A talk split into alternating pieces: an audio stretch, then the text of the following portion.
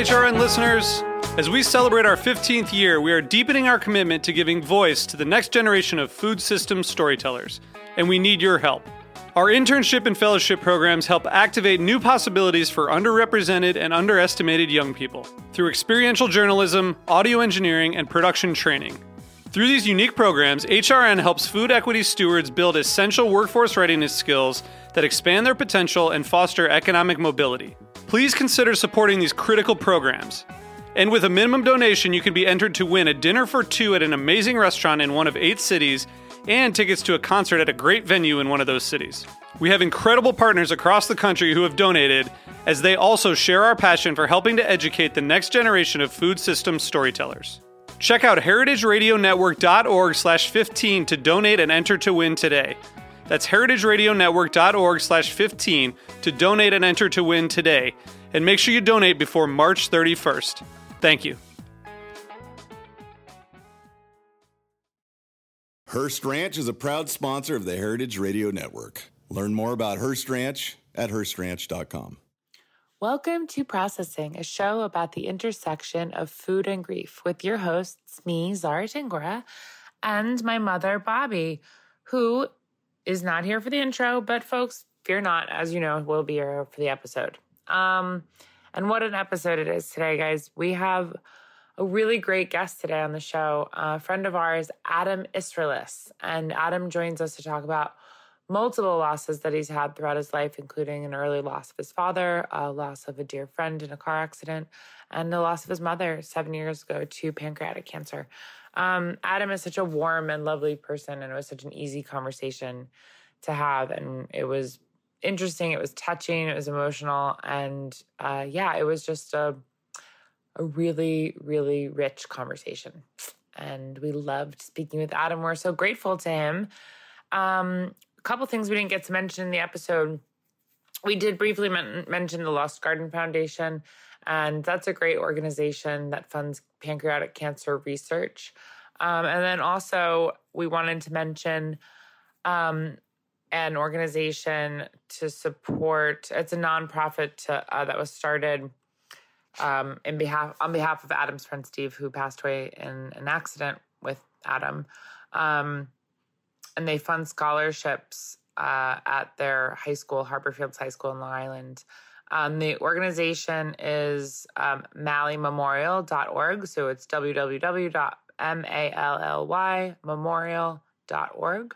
And they have a charity golf outing uh, in June at Crab Meadow Golf Course.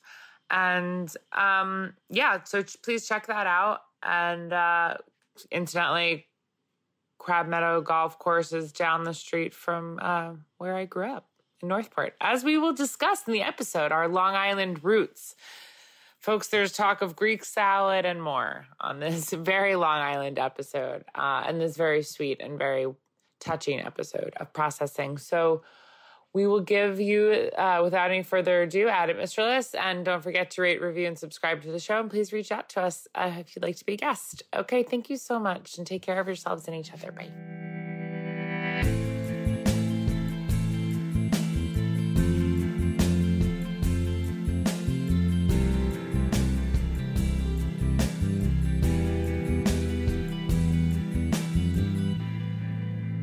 Well, folks, we have an amazing episode today. Uh, it's our first episode with a guest back and since our break began and then ended. And we are joined by friend Adam Isserlis. Adam, hello. Hi, how are you guys? Thanks for having me. Oh, it's our pleasure. Friend and actually for uh, uh, Long Islander. Yes, yes. Uh, I grew up in Centerport, New York, um, sort of between Huntington and Northport. Uh, and so I think we're we were unbeknownst to me, we were neighbors growing up. Um, we must so, have passed yeah. each other a thousand times. I think so. Yeah, I think so. I, I, we Zahra and I figured it out like over the summer. I think when I when I was I had I was with my kids in Northport and posted it, and she was like, "That's where I grew up." Mm-hmm. Um, which was shocking and interesting. Yeah, I know it's so awesome because like being from being an islander is one thing, and then when you're from the island, it's like kind of like, well, where are you from in Long Island? Because like there's you know little kind of regional uh, differences within like Long Island in general. And it's Oh, totally. yeah, totally. it was awesome I- to I- find out that we were from the same place. Yeah, and I never tell people that I'm from Centerport because they don't know where that is. I tell them I'm from Huntington, and then some people are like, "Oh yeah, yeah, that's a, I like the downtown there. It's really nice." Yeah, yeah. Um, so yeah, There was a restaurant which I don't know if you I'm sure you remember it obviously if you're from Centerport, but mom, you had didn't you have your wedding dinner there Tongue, or tongue ting, right? It was no. What was it? Tung called? Right. Uh, I have so many great memories from Tung Tang. We used to go there for Chinese New Year um, because they did like this whole. They did. They they brought out everything. They did like the traditional dragon dances and stuff like that. And and my my we my parents we didn't. Uh, my dad was not like a giant fan of eating out. Um, we went to a few places, uh, but Tung Tang was one of them. And I have like such great memories. There was a piano player. Yes, the Right. piano Um, they, had, player. they had this amazing aquarium, Right, the um, fish and now it's gone. They yeah, they knocked it down. It's like it, it didn't even turn into something else. They just They knocked, knocked it down, it down It's and they put an eagle's nest there instead. yes, there are eagles that there's, go there. there- yes, the, there's there's a there's a, a, a like a little motel around the Chalet Motor Inn, but Mhm. um, but but Tung Ting is gone, which is very sad to me. I, I heard that there used to be like a very famous restaurant there before Tung Ting, like a, a steakhouse or something like that. it but was I don't know if that's further up the true. street. It was further up the street. What that used to Oh, be was a catering hall, and it was actually where I was married in Ah. 1971. No way. Yeah. Where that Tung Ting wild? was? Yeah, yeah, yeah, Oh wow, that's amazing. See, I had no idea. yeah. But you're thinking of um, oh, I can't think of the name now, but it was a very well known in the 50s and 60s. e- Got all it. the families went and Link's Log to Cabin. Link's Log Cabin. There you go, Zahra. That's it. Ah, see, I have to ask Mr. My stepfather um, has lived in Centerport for probably, oh, I mean, at this point, 50 plus years. Hmm. So he, he moved there in the, nah, I don't know about the 50s, but I think the 60s or 70s. Um, so I'll have to ask him about that. That's amazing. I'm gl- I'm glad we share this. Yeah. You can tell we love our hometown. Yeah.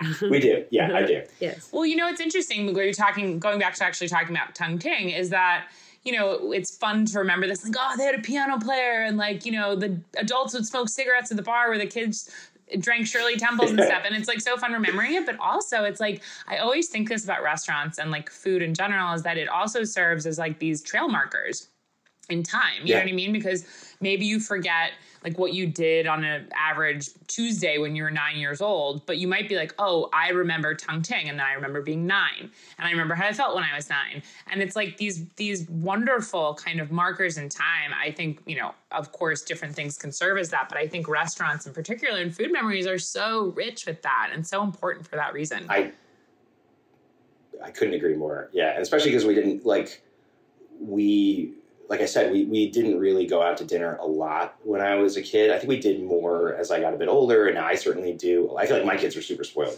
Like, "What are you talking about?" But I mean, we it was just a few and far between, um, and so.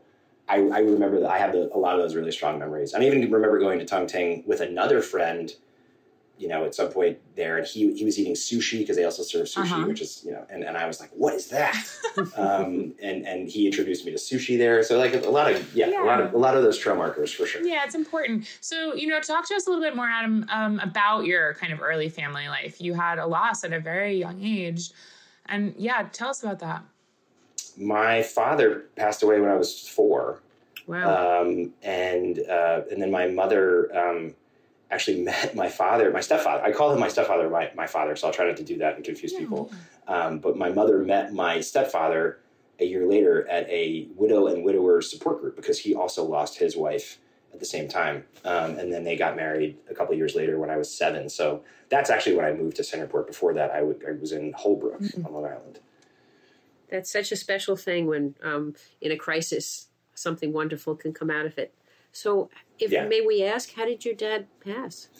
Yeah, so he, it's it's, I, was that's not interesting, but he um, he came home one night and he keeled over. I was sleeping. Uh, he had a cerebral hemorrhage, um, and when they subsequently figured out that he had had cancer that was undiagnosed, um, and my mother said that it, at least from what they told her, that it started as testicular cancer, which to me is you know particularly tragic because it's so treatable. Um, but now as a as a as a grown up, I'm kind of like was it testicular? Like, how could you not have known? And Right. and and how could you your body have been so racked with cancer that you know you just keeled over one night because he he sort of collapsed and went you know went to the hospital and was in a coma and never woke up. And so it was like there was no treatment. It was just he was gone. That's Such a Um, tragic sudden loss. Yeah. yeah, Yeah. really tragic. Yeah, so I mean, especially well, for I was so young that there there's only bits and pieces of it. I mean, I remember, I very distinctly remember that night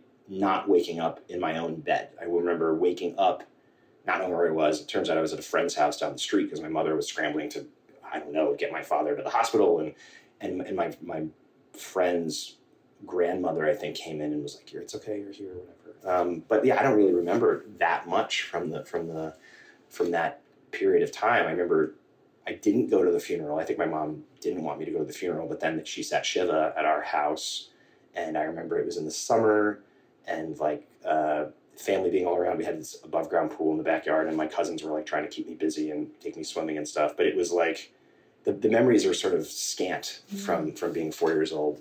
Um, so so yeah, I've probably been processing that my entire Of life. Of course. Well, it's such a wild age for that to happen. Yeah. Every age that you lose someone Yeah. is so specific, you know, is difficult in a different way. But four, you're kind of at the point between consciousness and the point where you have memories and when you don't, Yeah. right? Like when do we really start? You know, I know we start re- making memories uh, when we're very young, but the ones you hold on to, right? Like they start coming in around five or six or something like that. So that's a very interesting age. Yeah. In, in some ways i'm sort of like this is, maybe this is also weird to say but I, I, I consider myself almost lucky in that sense because uh, you know i think that I, I know people who lost their parents when they were teenagers um, or in their 20s or my, my stepfather his children right? Like my stepbrothers and stepsister my stepsister was 17 or 18 when her mother Mm. died and they were incredibly close and i can't even imagine like like you know it's like that seems to you know way harder than what I went through because to that point, like I have some memories. I remember him teaching me how to swim and certain things like that, but it wasn't like, you know, or I think my own kids. I have an eight year old and a five year old and an eight year old. It's like she's she's there. Yeah. You know, like sure. she's a she's a basically a teenager. Um, so yeah, I- I think it is a weird. It was a weird time, I suppose. Mm-hmm. Yeah, It's sort of- it was like a twilight kind of thing. Right. And it's like, yes, of course, when you lose someone, when you've had developed a whole relationship with them for decades, you know, it's extremely painful. But I think it's a different thing when you, you know, I, I don't know, tell me how you feel about this, but not getting the opportunity to make those memories is hard in its own way. I would, like the imagined reality, you know what I mean? The reality that never happened and stuff. Like it's. Oh yeah, yeah. I was kind of always like grasping at straws, right? Um, and I was even at a young age, like I. After that, as I got a little older and started to be able to read and things like that, I was deeply interested in death and the afterlife because I was trying to figure it out and make sense and reading books about it and and you know and I and, and had you know I, I think especially as a little kid you have these sort of visions like well, I would, maybe he's not dead maybe he's actually Mm. Oh, um, it's sad. maybe he's out there somewhere, you Right. know, and like as you get older, you're like, well, that's ridiculous. But um, Or is when you're it? six, seven years old, I don't know. Yeah. Yeah. So, so yeah, I, I what you're definitely saying is that. developmentally we're at a certain stage you know in that preschool age is you know you're just trying to understand life and you you you're right you don't have that much of a memory but you know the other thing about early loss is how the family adjusts to it because it was a trauma it happened suddenly and it was you know in the night it was such a serious change in your family's life what do you remember how your mom was able to kind of restore you know equilibrium in the house and I don't. I don't. I honestly don't know. Like, Mm. um, she was so strong. My mom was such a strong person, and uh, and I think she just figured out a way to like power through it. Not only power through it, but she she went back to school. So my mother was like, um, she went to undergrad for for education stuff, but she didn't do that. She wasn't a teacher, and she just did a bunch of different jobs. Like she worked at Newsweek and different, like as an admin and different things. Um, and then after my dad passed, she was working at a nursery school, but she went back to night school, Mm. got her master's in special education, Amazing. um, and then also just like started to try to put her life back together. Um, they were also like, from what I understand, they were like pretty broke. Um, so she had like a mortgage to pay and a, and, and and a mouth to feed, and then yes, she slowly started to like you know socialize. Like luckily, like my aunt and my uncle, her brother and sister were are great, and they were super close. So like Good. that was really great that they were around and, Yeah. and just very supportive of her. She had great friends. Um, and then yeah, she she must have met my stepdad probably like you know 12 to 18 months later i would guess Mm. um, and then they that was like a really that really was a supportive group like they were all friends I love that. um, I think there I think there was like d- like dating within the group Right. it was very That's odd great. um, and, and then like I don't know, the two of them sort of settled uh, into into this relationship, uh, and it, and it worked out. Yeah, and um, and they got married uh, when I was seven, so it was yeah a couple a couple of years later. That's Was that hard for you to have a, a new person that was dad? A hundred percent. Yeah. Yeah. In in, Yeah. in the beginning, uh, it was like not smooth. Um, and and he's also my my stepfather is 15 years older than my mother, so so he my it was so cool like getting brothers and sisters, but they were already like they were in college, Mm. or, or my stepsister and I had like a tiny bit of overlap, but she was graduating the year I got married, and I think they were kind of like, "What's going on here?" Yeah. You know, like met this woman that's 15 years younger than than you, and this kid, and like, what are you doing? You're you're 50. My mom was 35.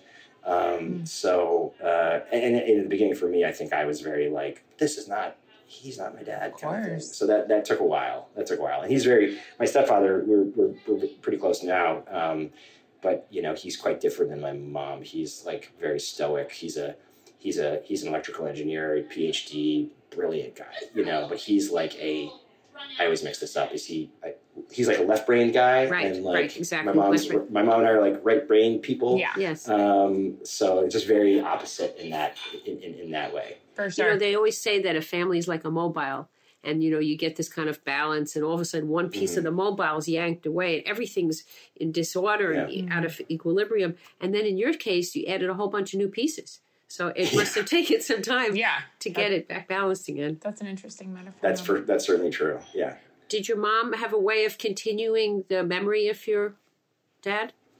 Yeah, I mean, she she talked about him all the time, right? Um, and luckily, I think my stepfather was was okay with that and fine with that, and like she would tell me stories about him, and you know, she had all these diaries from when she was a kid, and um, she would like sh- not show me necessarily but talk about things and, and, and her memories because she met my father when he was like when they were 18 or 19 they met at weight watchers Ah. um, and, That's cute. and uh, That's wonderful. yeah, and like you know, um, not, not a lot, but like we would go to the um, to to the cemetery, you know, here and there, and see him, and um, you know, so that was that was nice. So so yeah, no, she did for sure, and like she talked about him, uh, not not all the time, but like but a, but a good amount. So I felt that kind of connection. Yeah.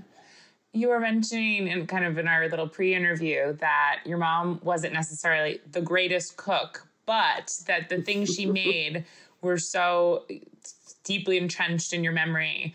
And you know, Oh, when yeah. I was growing up, my mom Bobby was a single mom for a while. Bobby is a fabulous cook and I learned to cook from her, but I really related to when you said that just about like the special like little snacks and little things that are just like really good to you. You know, like and we are sp- particularly talking about ketchup, which we can relate to loving ketchup in our family because we are ketchup lovers. my mom was a massive ketchup lover. I'm Jewish. My mom grew up in the Bronx. Uh, it was like you know the end of that, the end of Goodfellas, and he's like, I, I went to a place where it was egg noodles and ketchup. Like, that's my mom. It was like she didn't learn about tomato sauce until she met my stepdad. That's amazing. Um, and so, uh, you know, she made a, an amazing meatloaf. Um, she made an amazing tuna casserole. In the meatloaf, she put um, two hard-boiled eggs, which I thought was like I really love cool. that. We used to do that at Brucie. Um, that's how they. That's like a very traditional oh, way of making meatloaf in Italy. Yeah. Yeah, and, and I did not know that Yeah. because that's th- that was that's interesting. But then she also did this thing where she would make mashed potatoes with the meatloaf, and then you would mash up the meatloaf, the mashed potatoes, and ketchup. It was like that. It looked off. It looked awful. Love it. It was delicious. I'm completely my- on board for yeah, that. and my stepdad was. You know, my stepdad was horrified. He was like, "I'm not. I'm not doing that." Um, he ate the meatloaf. He ate the meatloaf, but he did not do like the mashing together. She made. Um, she made like tuna melts. Like her version of a tuna melt was. Um, she baked them, so she would make like tuna fish. I had a lot of tuna fish as a kid. Me too. Um, I still like tuna fish. Samesies. She made like tuna fish, and then she put it on a on a hamburger bun with Thousand Island dressing and a piece of American cheese, and wrap it up in tin foil, and then and then bake it in the oven. yes. Um, so they're like very fluffy. Um, Ooh. uh, and that was good. She made uh, she made amazing matzo ball soup, so that was actually really good. Yum. Um, and she, she made the the matzo balls were like really dense, like a like really They were hard, sinkers. I like. they're sinkers. Yeah. Uh, but people now, anyone that would have them, like, ugh. I, I love them like that. Um, and then she was like a snacker. So um, she's Oh. not like the healthiest of eaters, my mom. Um, but anything you could snack on, she loved like chocolate and ice cream and all that stuff. And so she would always be giving me like all kinds of snacks. And the one I remember the most is probably uh, the way she ate Oreo cookies and had me eat Oreo cookies was she would pour a glass of milk and she'd put in like five or six Oreos and you'd let them disintegrate and then you would mash it up and and it would create like this layer where the top layer you would scoop out was the vanilla and you'd eat that with a spoon. You drink the chocolate milk in the middle, and then the bottom layer was this like chocolate sludge that was just unbelievable. I love Um, that. I love yeah. that. That's so joyful. You know, it's funny. I was talking to someone earlier today about, I don't know, just like why we do things that we do and about like life being hard. And it's kind of about these like little moments of joy and these little tiny things you can do. And it just really strikes me as just like, just a little way of capturing like a little bit of joy. Sometimes things are so Yeah. hard and dark, and just Yeah. like a couple, you know, you're in a like, cave or something, and a kind- couple little rays of light Yeah. peek in, and that's like one of them. Just make something that's like fun and delicious, and you remember you when you're doing something. When your mom was making like a Oreo milk, like I'm sure she wasn't thinking like someday my son will remember this, and it will like conjure this big memory. But Yeah. it does. right. You know what I mean? The. Oh, loving totally. gestures you do of just things that are so genuine and just like come so easily. That's why I'm always like on Christmas and holidays and stuff. You know, I, I like buying gifts and I like doing stuff like that. But it's actually like these little one off like things we don't think so much about that we do on a daily basis that are like the big things I think that really stick with people that we love. You know, yeah, I mean? you know, and I think we create them, like you said before, the light in the tunnel, but it's more like the light we create in the tunnel. Yeah. You know, because there isn't always light in the tunnel, and then you create it out of some joy in your own heart, some love in your own heart. Yeah, and it's just Yeah. it's interesting because I think a lot of times when people go through traumatic experiences and, and experience loss and are in uh, intense grieving, it seems like the you know the goal is so far out of reach, right? Like the top of the mountain of like feeling happy or getting you know in some way getting over your grief, which is not a thing, um, is so far away. But in reality, it's like it's little, it's like small things. It's like what can I do in a day, even if it is the smallest thing, even if it is a glass of squishy Oreos. You know what I mean? Like Yeah. that will be nice, Yeah. and that's like a really sweet. It's a really sweet memory, and your mom sounded like she was amazing and a lot of fun. She, yeah, she, she was, and and it, it's funny you say that because like she she was a very joyful person. I think anyone that knows my mother would say that about her. Um, but she had a really tough life. I mean, she lost her parents uh, when they were quite a bit younger. She had a really hard time um, just starting her own family, conceiving. She had miscarriages. She had um, a stillborn before she had me. It's a lot. Um, and so, like, I was always think like Mm. not not as a kid, but when I got older, I was like, how are you like okay you know and yeah i don't know there's something about her that there was there was a lot of joy um in that my mom had Oh. And you also had inherited grief in a way because she, when our parents go through grief, we kind of inherit that. I don't know if it's in our Yeah. cells or just in our memory, but Well, we it's feel real. It's called it's real. intergenerational trauma. Yep, Yeah, it like exactly. actually That's right. is.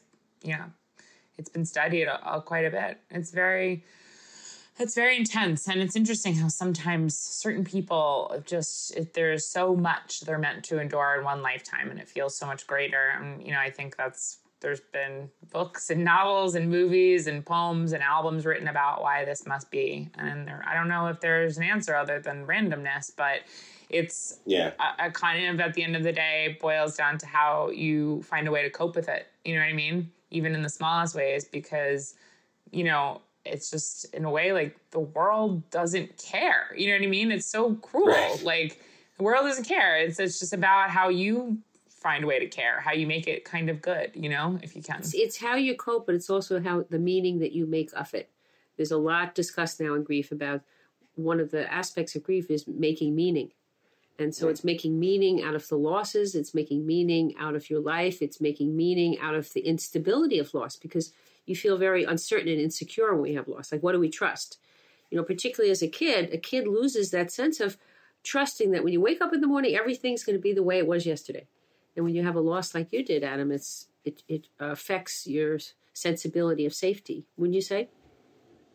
i yeah i think so i think Yeah. for sure and now being a parent uh, you know especially with my eight year old um you know, she, she she asked me about death sometimes, or like, "Am I going to die?" You know, and that's like such a hard conversation to have because you don't lie. No, of course you're not going to die, Yeah. um, but I also don't want to like be like, "Yes, you are. You're going to die. Yeah. It's going to be awful." Like so. Um, you know, and they're you know they've they've experienced a little bit of uh, a loss in, in there, or you know, a bit too. So like, there's it's it's it's hard. Yeah, you, you're sort of breaking them out of that um, cocoon of safety, um, and that's it's like it's kind of tragic. You know, it has to happen, but um, but it's hard to see it as a parent for sure. Mhm. Of course, Of course. it's really painful. So it seemed when you told us a little bit about your life, it seems like you've had accumulative losses. You've had other losses as well. Yeah, yeah. I uh, I lost a really good friend um, in my early twenties. Um, You were in an very accident, right? suddenly in a car accident. Yeah, and um, and then uh, and then my mother my mother passed away seven years ago um, from pancreatic cancer. Uh, and and and a really close my my mother's sister's husband, my uncle, um, passed away. I guess now it's three years ago, two and a half years ago, right before. I, I have a really hard time with like pandemic time now. I now. know. Yes. Like, all before do. before the dark times. uh, I think it was September of 2019, so like right before you know everything. Um, so yeah, it's kind of it's kind of s- stuck. with- It's like part of my life, I guess. I, I didn't have like all of my grandparents were either dead, died before me, or my grandmother died when I was like six months old. Mm. Um, so yeah, it's sort of like part of my life, I guess, Yeah. in some in some way. so what sense do you make of it? What do you think about? You know, I mean, it's a big a big question. Uh, that's a really big question. Yeah. I, I, I don't know that I've made like total sense of it. Um, I think one thing I struggle a lot with is just is is, is that I should make sense of it, right? Like like I should have a purpose. Um, I felt like that a lot when I lost my friend because I was I was in the car. He he was driving, um, but but I survived and, and he didn't. Right? Wow. He was amazing. My friend Steve. He was like the best. Everyone loved him and um, and I thought for a long time, especially being you know in my early twenties, like I need to live his life now, right? And he was a musician, he was an amazing writer, um, and so I thought like I need to take this responsibility to to to to not only live my life but to live his life, um, which is impossible, obviously. Uh, but I don't know. I think it's sort of it's maybe what you were saying before, Zahra. It's like finding just trying to have some perspective and find like the, the little pockets of joy Mm. like like I definitely have I, all all the things that a neurotic New Yorker with my background would have of anxiety and stress and all that. But I I try to find the joy. Um, I don't always succeed at it, but Mhm. um, but I think that like, but but but I, you know, if anything, maybe it's just like I, I take from both my friend Steve. Actually, my friend Steve, my uncle Jerry, and my mom Mm. all had something in common, which is that they were like amazing, warm, loving people, um, and they were always like interested in meeting new people, um, doing new things, experiencing new things. So like I take that away from all of them. That's amazing. You know, I have a, it's funny, I was having the same conversation earlier today with the same person I mentioned before about, I was talking about my own near death accident, and they were asking me about Brucie, the restaurant that I used to own. Um, and you know how Which I loved, by the way. Thank you so much. Um, and we were I miss it so much. Thank you. Me too. Um, and so we were talking about it, and I was she was asking like, you know, you had no experience. How did you keep keep it going? How did you do it for that long? And blah blah blah. How did you make it what it was? And I was like, well, I felt like because I almost died in this accident, and that's how I got the money to like open Brucie. That I just felt this like sense of like pressure. And then part of that is hmm. good, but like I still feel that, and I can connect with you over like having survived an accident. I mean, every Yeah. thank goodness everybody survived the accident that I was in, but it was so intense. It's like a miracle that everyone survived. And I carry that with me even to this day. And sometimes it like really works in my favor, and sometimes it like really works against me. You know what I mean? Because sometimes Oh, I'm like. I'm like, okay, like I have to like really go for this because I I know how fragile life is. I know how quickly it can all be over. But what I've realized is that not everybody thinks that way. So if you're in a, like a one-on-one with somebody who maybe doesn't like, you know, have that same perspective, and we all know this, right? Like in the back of our minds. But like I think when you experience it, it's like very much at the forefront. And I've found that if I'm sometimes dealing with someone who doesn't have that shared experience, uh, they're like, whoa, like You know what I mean? Like, hold on. Like, Yeah, this yeah. doesn't, why does everything have to be so immediate? I'm like, because the, we could be dead. you know, like, come on, people. That's that's true. Yeah. And not everyone has that that perspective. Yeah. Um, so yeah, I, I don't know. I, I I don't feel like I don't think it's a blessing. No, uh, yeah. I wish that some of these things had not happened for sure.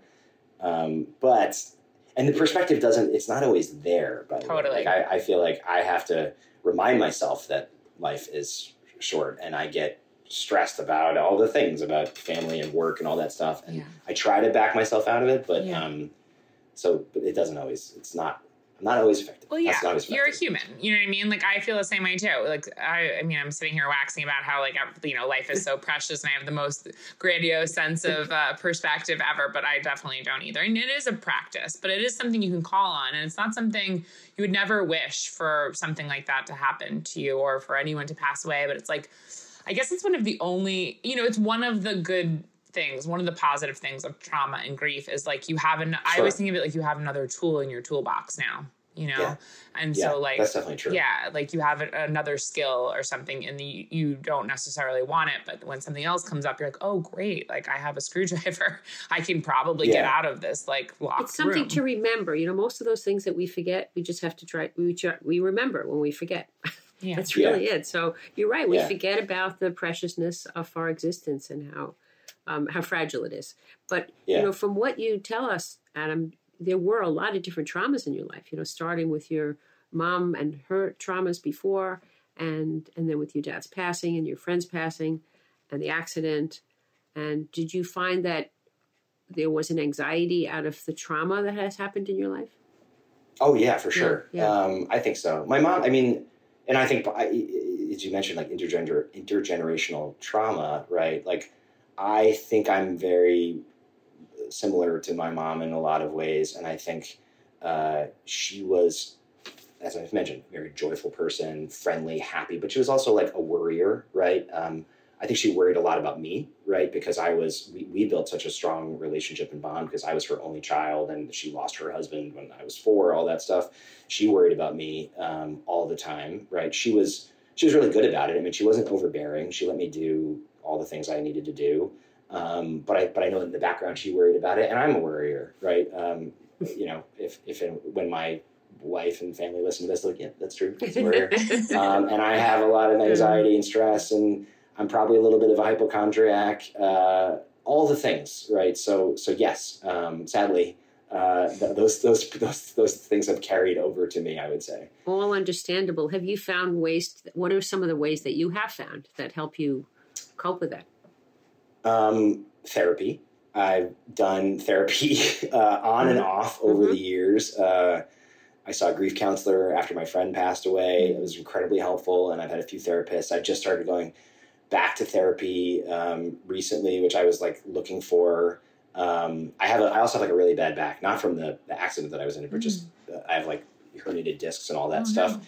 Um, and so I do a lot of stuff for my body, right? I go to PT twice a week. I do acupuncture. I do, I've done Rolfing. I've done yoga. I swim. All this stuff, and and I've learned that th- th- there's also like a very much of a, a mind body connection. Like when I'm stressed, when I'm anxious, I actually my body doesn't feel well yeah Yeah. right so i've sort of tried to realize that like my my emotions have to be right for my body to feel right right and so that was one of the one of the reasons i mean i that i actually really looked into going back to therapy because i was like i wanted my body to feel better and i need to like get this get this get this like proverbial like weight off of me um, so like I, you know you have to lose weight like physical weight which i which i try to do struggle with but like getting better at um, but then you have to lose the like the emotional weight Exactly. um, so I try to do that again, I'm not like and alcohol, you know, that's helpful Yeah. too, and other things like that. But like, yeah um, but uh, but yeah, that's some of the. I find that like you know when I've done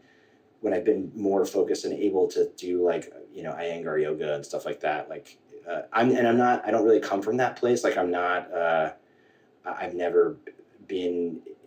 I, w- I was never into like the, the whole like Eastern medicine thing as a child. There was like none of that, right? Right. Old as I've gotten older in life, I found that there's like real practical applications to that kind of stuff. totally New tools. Yeah. Agreed. So, Adam, I want to know a bit more about your mom because you mentioned that you guys Sure. had a really close relationship. And I just, you know, I have a close relationship with my mom too. And, you know, I lost my dad and that was extremely Yeah. painful and hard. But like I have like anticipatory grief even thinking about like, you know, losing my mom. So I just want to, you know, I want to hear more about her. And can you just tell us a bit more about like what your relationship Yeah. was like and losing her and Sure. her diagnosis? Um, well, her name is Marsha, uh, Marsha Ann, and uh, she she was I think thirty when she had me. Um, so it was always easy for me to remember like how old she was and how old I was. I just was able to add thirty. But but yeah, like I said, I mean we. I don't know. We were just we were just like very close. She was she was so loving and like so open with that, right? Um, I'll try not to get too emotional, but like she was she was the kind of mom like she she did work um, when I was younger, and then when she married my stepdad, she was able to um, step back a little bit. So she she you know she she's was she was the kind of she was like the, all of the things that I did right. So like growing up, I played sports, I played soccer, I played lacrosse, I also tried wrestling and basketball, all the things, and like she went to everything, Mm. right? Uh, and I was in plays and theater and chorus, and she went to everything, right? My dad went to a lot of it. My stepdad went to a lot of it too, actually. But but as I mentioned, she was a she was a worrier, right? And this was like a, sort of one funny thing that I like to say. Like she was. Um, this was also pre, you know, iPhones or even like MapQuest. So when I had a like a game that was far away in high school, it was like Rocky Point or Stony Brook or something like that. She would do like a dry run, the, the, either the day of or the or the day before. She's like, "Oh, I drove out to Rocky Point today just to make sure I don't get lost," because she had a terrible sense of direction. That's sweet. And so like there's stuff like that, and uh, and she was incredibly close with, as I mentioned, my her sister and her brother, my aunt and uncle, and and she had a best friend, Sandy, um, who she saw all the time, and she, she was like on the phone every night with somebody, like one of her friends. Like she was just a a she was like she was like social before, before pre social media. she had like you know like tight connections, loose connections, um, and she was also the person you know. And I I kind of do this, but maybe not to her extent. But like, but like if you were next to her at the aisle of the supermarket, like at the checkout counter, like you were, she was talking. I love She's like, "Oh, what's that? Like, what, what are you getting?" You know, and like she just would strike up. Com- she was so friendly, um, and, she- like disarmingly so. Wow. I think, um, and and yeah, like like I feel like any of my because I'm luckily um, I'm really grateful that like I'm some of my best friends are my best friends from that time. Like my be- my best friends are a lot of them are still my friends from when I was growing up, and uh, and they're all like, "Yeah, your mom's. Mm. she was awesome." Yeah. she was Mrs. I, uh, and like they loved hanging out, and also because she gave all of them a lot of snacks. They were like, you, had the best, you had the best snacks. That's awesome. So That's Yeah. wonderful. She sounds really amazing. And so she passed away seven years ago, yeah, of pancreatic cancer. Was Yeah, it a long time yeah. from diagnosis to when she passed? it was fifteen months, Yeah. I think. Um, so for for for stage four pancreatic cancer, yes. Mm. Um, you know, I, I, I know you've had some other guests on the show, and I've subsequently like met a lot of people who's who, who lost people to pancreatic cancer. It's usually incredibly fast, right? It's like you, you you by the time you find out, it's too late, Yeah. right? Which is the, which is probably what also feeds into my hypochondria. Like, um, Yeah. but but yeah, she um, well, she was she she was diagnosed like maybe ten years earlier with uh, type two diabetes, which um, is can be a precursor Mhm. to it. hmm She had her gallbladder removed when she was younger. I learned that can also be a Mm. precursor to it. Um, so she was, you know, fine w- with all those other th- things I mentioned. And then, yeah, I, I had been on a, uh, a business trip and she didn't mention it at all. And then I came back uh, and I talked to her on the phone. She's like, ah, I want to let you know something. Like, I just haven't been feeling well. Like, I haven't been doing well. And, uh, and like I, my back's been really hurting and I've been like losing weight. I'm not hungry. And then lately I've, I've, I've gotten jaundiced, right? So they think maybe I have like pancreatitis or they don't know, whatever. Uh, and then she's like, I'm going for like some tests on Monday or Tuesday or something like that. And, uh, and, and I remember actually, is- I remember my wife actually was pregnant with our, with our oldest daughter at the time. We hadn't told them yet. And I remember the day really well because we went to we went for like one of the big scans or something like that in the city, and that's when we found out Mm. the, the the sex. We found out it was a, a girl, and I remember for whatever reason, knowing my mom was going to test and knowing it was serious, but I, I didn't think that it was cancer, but like I knew it was something big. And I was like, you know what, I'm gonna I'm gonna go back to Long Island to be with them and figure it out. And uh, it was awful because like on the way out there, actually I took the train, but my uncle was going out too because he was already out there. We were both going over to the hospital together, and my dad called me. He's like, "Are you are you coming?" And I said, "Yeah." And, and he's like, "Are you are you alone?" And I was like, "No, I'm with Uncle Jeff." He's like, "Oh, okay. I don't think maybe you shouldn't be together." And I was like, "What's going on?" He's like, "Just just get here," Oh. you know. And like, and that's when they sort of said like, "Yeah, we think this is pancreatic cancer." Mm. Um, and then it was this like two day ordeal because they weren't sure. They to do a biopsy, whatever. But like, I think I kind of knew. I was like, okay, this is it. And I didn't know anything about pancreatic cancer at the time either. So What a juxtaposition of your what your pregnancy, you know, your wife having a baby and finding out it's a girl and finding out about your mom on the same day. So powerful. yeah, it was crazy. Yeah. And my dad, my stepdad, um, he he's funny. He knew he knew that um, my wife was pregnant um, because like we were, we had all gone away as a family like two weeks earlier up to Boston where some of our cousins Mhm. live, and uh, that I don't know. Like the next day, he's, he's like, "When are you gonna tell your mom that uh, Kim's pregnant?" And I was like, "What are you talking about?" You know, and he's like, "He's like, I know she's pregnant." And I was like, "What do you mean?" He's like, "Oh, she didn't feel well last night. You're doing this. You're doing." And I was like, "Oh God." And I was like, wait, no, I can't talk to mom about it yet because we need to go through like it's not time, you know. And and and so then when we got the diagnosis that day about the pancreatic cancer, my dad was my stepdad was like, you need to tell her. She needs some good news. oh. So um, I had this. and it's like sad, but there's a picture of her in the hospital because she's holding the the uh, the sonograms, but she's like yellow, you know, from the jaundice. Because and so she was like, "You're not great," and she was like really upset. But I was like, "Well, I have some good news." Mm. Um, and we told her that night that we were pregnant, and then and she, to her credit, she was like, she's like, "I'm I'm going to see that kid." Mm. So. That's so cinematic, and it's so in, it's it's an incredible juxtaposition of just like God, Yeah. like how life is so fucking weird. You know, It's the- so the yin Yeah. and the yang, the bitter and the sweet, the heaven and the Yeah. hell. All I always talk about this. Andy Warhol had a he has a photo uh, picture painting, and it has heaven and hell just matched right up against each other, just Yeah. smack. You know these two these two things that are just so close and so far away, and just really Yeah. something. Yeah, and and she did. She did. Not only did she see our daughter be born, she made it. She died um, like a, a week after her first birthday. So hmm. so she she made it all the way through that first year, and she was like, I was it was. I can't even believe it now that I'm talking about it that it was the same year. It doesn't feel real or the same time period, but like she she was she loved it. She was like it, it was it was it was a blessing that that happened at the same time because she was so happy to be a grandmother. Mm, You know, yeah. Oh, I'm so sorry for for the loss of your mom. And you know, we have a very close thank you. family friend who's like a second mom to me, who's been on the show, Kathy Bodley. She has had Oh, can- yeah, pa- pancreatic cancer for a while. Yeah, a couple of years Oh, now. really? Yeah. It's going over two years now, and she's pla- Wow. planning on hanging around for a while, but we'll see. that's good. Yeah, I mean, there's uh, and luckily there's like so much more that you can do now. Or, or- not not like there's we were trying to get we were getting into all these trials and like all these things and like it didn't work for her, but um, I'm hopeful that it's getting Yeah. to a better place and where you can even detect it earlier and stuff like that. I understand that you're raising money for uh, you for pancreatic cancer. How, how has that been?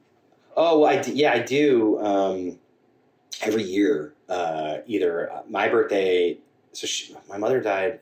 I'm gonna get these dates wrong. I, I think January 5th. My birthday is January 11th, so it's like they're right by each other. So so every year around that time, whether it's on the on the anniversary of her death or my birthday, I just will use like you know Facebook and Instagram and stuff like that and raise money for. Uh, the two I tend to raise money for are PanCan and and the Lustgarten Foundation because I like Lustgarten because it's uh, uh, Long Island based also Right. um, which is nice. And uh, you know, the the, the the the fundraisers I was doing just ended. Um, but but over the years, it's been amazing. I mean, like probably raised like tens of thousands of dollars Oh, that's for it, which is really nice. Great. And but also, but honestly, it's a testament to her because like um, my point, the thing I always write in these posts is like, if you knew my mom, like. Just do it, you know. She'd appreciate that. For sure. And like people always, people always step up. So, so that's really nice. But yeah, people, you know, people are, you're interested, they should definitely donate to those two organizations. They do a, a lot of amazing work. That's incredible. So, I mean, I'm curious to know about like after your mom passed. Like, did you mentioned when your dad passed that you guys sat shiva? Did you sit shiva Mhm. for your mother as well?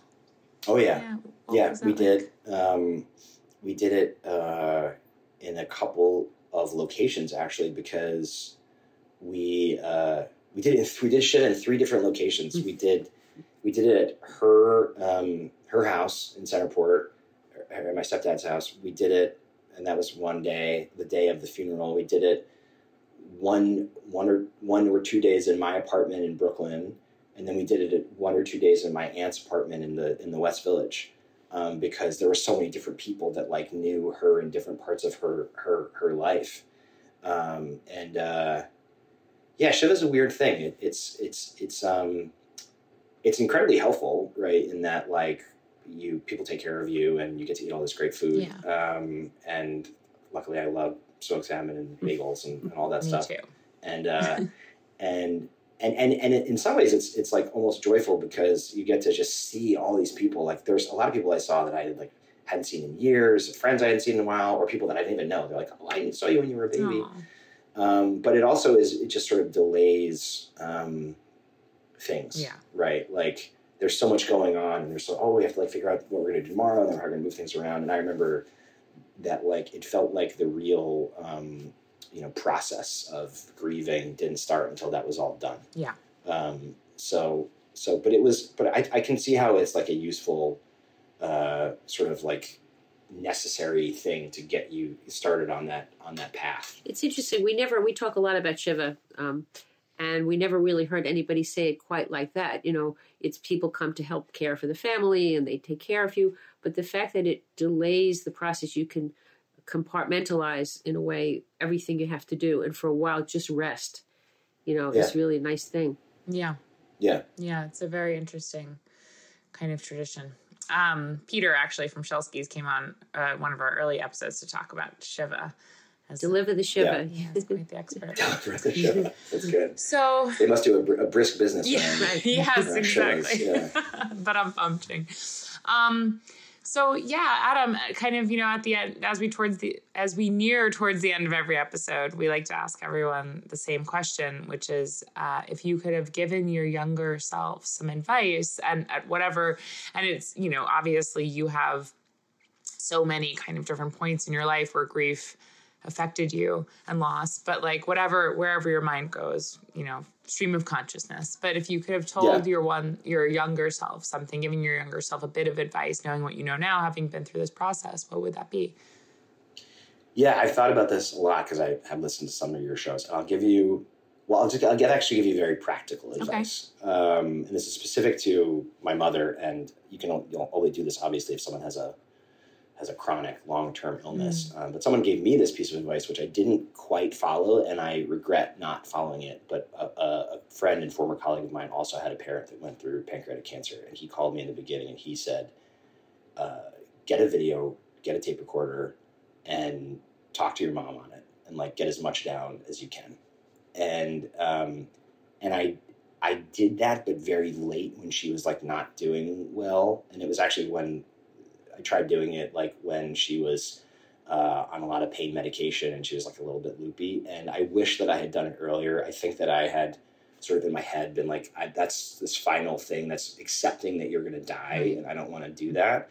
Um, but i wish that i did because um, I think that would have been a really amazing gift, not only for me but for my kids. yeah. And uh, and like my kids, like I have done, I have a lot of traditions with them around her, and I show them pictures, and, and they amazingly do feel connected to her. Which even my younger daughter, who never met her, um, but it would be really great if I could sort of like pull up some videos of her talking about her childhood and her life and the things that she loved, and like um, so so yeah. I mean, you can't do that all the time, obviously, but um, if you can, I would say get over this, you know, fact of like, look, maybe, maybe you do it and the person ultimately does survive and that's amazing. And the videos will still be great Absolutely. and meaningful. Yep. Um, but like, do that because I, I wish that I had, I had uh, done that quite a bit more That's Yeah. wonderful. I wish actually, in thinking about my dad too, who like died over kind of a longer period of time, but also of cancer. I wish I had done that too. I wish I had even thought of it. It's such a good idea, and it's funny because actually my dad used to come to all my sports things and all my plays and everything, and he would always videotape, take video of me. and I re- before he died, he got them converted to DVD, so I got to watch some of them. And it's mostly like me clinging, like for instance, on a horse, trying to ride a horse, but being too gangly to get up on it. So I'm like dangling off the side of it, trying to get on, and someone boosts me up, or like clinging to the wall, trying to ice skate, Yeah. or like you know playing lacrosse and getting like hit in the face with a ball. So, but yeah, it's it would have been wonderful. That's a really great. Um, it's a really great thing, and it's it's important actually, really important advice because I had I have similar feelings of things I wished I did or missed out on because it's so it's so hard and especially when in those kind of final times when you're really accepting it it's so hard you're like you have so much so many other feelings other than just Right. sadness you know I had a lot of anger Yeah. when my dad was finally Mhm. dying I was so mad cuz he like didn't attend to like his bills and I for some reason Yeah. really focused on that I don't know why I mean well, do now now obviously I was trying to avoid other feelings but Yeah. yeah, capturing someone for who they were in in those times, it's it's brave. It's hard. That's very hard. Because Yeah. you want to hold on to work. every little morsel, every little Yeah, sweet nice. drop That's really nice. Yeah, of exactly. them. Yeah. We had a guest one time, Lisa Cole Roland, and she spoke to us about it's a beautiful episode. She spoke to us about losing her husband in a really tragic accident. And she said that after it's gonna make me sad to even say it, when sh- after he passed, she went to the pillow and collected his hairs, like little hairs that she'd find and save them. You know what I mean? And like even Oh, like. I know. Uh it's so touching, but just finding the little kind of tokens of people, even when it's hard, even when it's really painful, it's so They become treasures. sweet. Yeah, it is At actually. first, they're really a hard to think about and look at, but then they become treasures. Yeah. Yeah, yeah. We did one. uh, One thing we did do, which uh, I have to probably get new batteries for them, but we got these books that were um, like read along uh, children's books. Mm. So she like recorded uh, reading, you know, like oh the places you'll go. And Oh, like that's that. wonderful. That. That's for amazing. my daughters, That's so and like that's really cool. And like that's not in- intended necessarily for for uh, you know so you're, someone you're going to lose. Yeah. It's just like Right. for grandparents to do for their kids, but it's really cool. Yeah. And, like, we did that and they liked that. But I, I sort of, yeah, like I had this, I went through this whole process where like I saved every voicemail on my Mm, phone me for my mom, right, to like some file. And I was like, I need to, I need these, you know. And then when you listen, she's like, "Hi, are you coming over?" You know, it's like not there's nothing special Yeah, about them, yeah, but like I was yeah, like, yeah. I need, I need to make sure that I have her voice somewhere. Totally. You know? Yeah, I actually just the other day just called my dad's number because like I got good news and I was just like, I'm just gonna call this. Oh, yeah. Well, my it's, it's funny. My my uh, on my cell phone, my when I call my stepdad, uh, the the number on the phone, it's, I still keep it as mom. Yeah. and like I won't I won't change Yeah. it. You Right. shouldn't. So oh, Yeah. the things we do. Yeah. so, also, as you know, as a listener, a question we ask everyone is if we were going to get to share a meal together, what would it be? And I just want to say, I don't want to forget to mention something very important is that, and we kind of touched on it in the beginning of the show. You said you're a lifelong fan of the Mediterranean Snack Bar, another fabulous oh yes, Long Island yes. institution, a Greek diner that is the, I think, I think we all can agree the Greek diner of all diners. You said that your friend It was I lo- I love it. I love Me loved it. It's too. not open anymore, right? But or is it? oh did it yeah, reopen? they, they changed. changed it It's to pretty Perea, close. but They it's changed. exactly they the changed same. owners. Okay, got it. So, but you said that your friend was partial to Scorpios.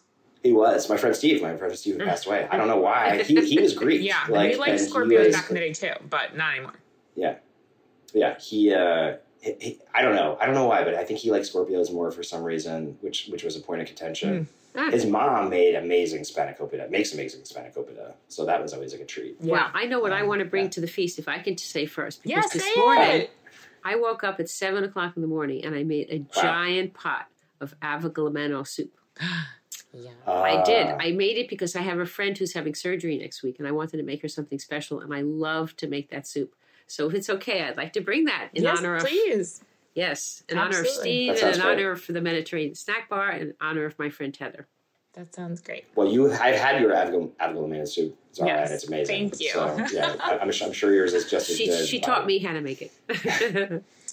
Um, okay, I'm gonna bring a giant Greek salad. That would be like, you know, the one that I try to mimic from Mediterranean, which I don't know, theirs will always be better. But I think the key to their Greek salad that makes it so good, tons of herbs in the lettuce mix, and also shaved carrots in the lettuce mix, which I've always thought carrots are cheesy to put into a salad, but it turns out I'm wrong. They're delicious. It works. They like sop up the dressing. They have like a nice texture. So I would bring a gigantic Greek salad from Mediterranean dressing on the side and a bottle of ketchup Okay. in honor of your mom.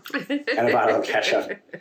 Um, well, let's see. What would I bring? My mom. Well, she loves seafood. Um, I would say. I mean, she loved lobster, but I don't know if that really goes with this meal. But what about shrimp? She loved shrimp Amazing. too. So like any kind of like jumbo shrimp or Greek shrimp. Ooh, or- oreg- Yes. oreganata. Um, yeah. yeah, yeah. So let's. I'll do that. Okay, I will bring that. That sounds great. Oh my gosh, I would I would love that. We'll have some ouzo afterwards. Yes, ouzo. Um, Adam, what a wonderful conversation. And like, you know, I, I we say this sometimes, but it's really so true that like it's such a heavy lift. It's an emotional heavy lift to come on, you know, and talk about this stuff. And it's not just like, you know, a 45 minutes or an hour. It's like thinking about it and talking about it and then, you know, having it being stirred up afterwards. And it's just very generous. Um, like really, really appreciate you coming on and talking to us about this. And No, I, course, and I just appreciate you both having me, Zahra and Bobby. It's it's amazing what you're doing, and um, I really appreciate it. And I, like I said, yeah, I, I to to to to prepare for this show, I've listened to many of them, and they're just they're so wonderful and like they're really helpful. So thank you. Thank you. It's been news. so That's wonderful goal. to spend time with you and with Marsha and Steve and yeah. all the people who you love and your daughters. You. You're a very strong human and strong and kind and just also very warm. And so obviously you. your mom's best qualities have rubbed off on you. Ah. Yeah. I appreciate that. All right, Adam, thank you so much. All right, thanks. Okay. Take care. Bye.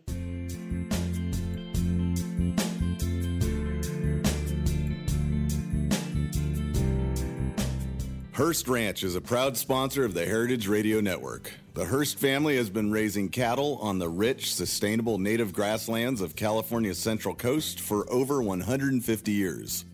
Piedra Blanca Rancho in San Simeon is the original Hearst Ranch, founded by George Hearst in 1865. George's son was the famous publisher William Randolph Hearst. In addition to being known for building the iconic Hearst Castle, William was, like his father before him, an avid rancher. In his words, I would rather spend a month at the ranch than any place in the world. Thanks to one of the largest land conservation easements in California history, a joint effort with the California Rangeland Trust, the American Land Conservancy, and the state of California, the working landscape at Hearst Ranch will be preserved forever.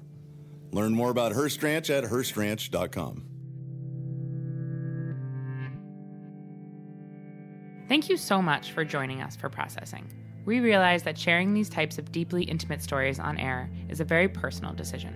We began this project as a way to connect our listeners through shared experiences and storytelling. We hope that processing can be a platform for sharing, learning, and healing. We appreciate our guests' willingness to be vulnerable and value nothing more than making both our guests' and listeners' experiences with our show positive and progressive. If you're interested in being a guest on the show or writing in a listener letter, please email processing at heritageradionetwork.org. Please follow us at processing underscore podcast on Instagram. Processing is powered by Simplecast. Thanks for listening to Heritage Radio Network, food radio supported by you. For our freshest content, subscribe to our newsletter. Enter your email at the bottom of our website, heritageradionetwork.org. Connect with us on Instagram and Twitter at heritage underscore radio. You can also find us at facebook.com slash heritage radio network. Heritage Radio Network is a nonprofit organization driving conversations to make the world a better, fairer, and more delicious place. And we couldn't do it without support from listeners like you. Want to be a part of the food world's most innovative community? Subscribe to shows you like, tell your friends, and please join the HRN family by becoming a member. Just click at the heart at the top right of our homepage. Thanks for listening.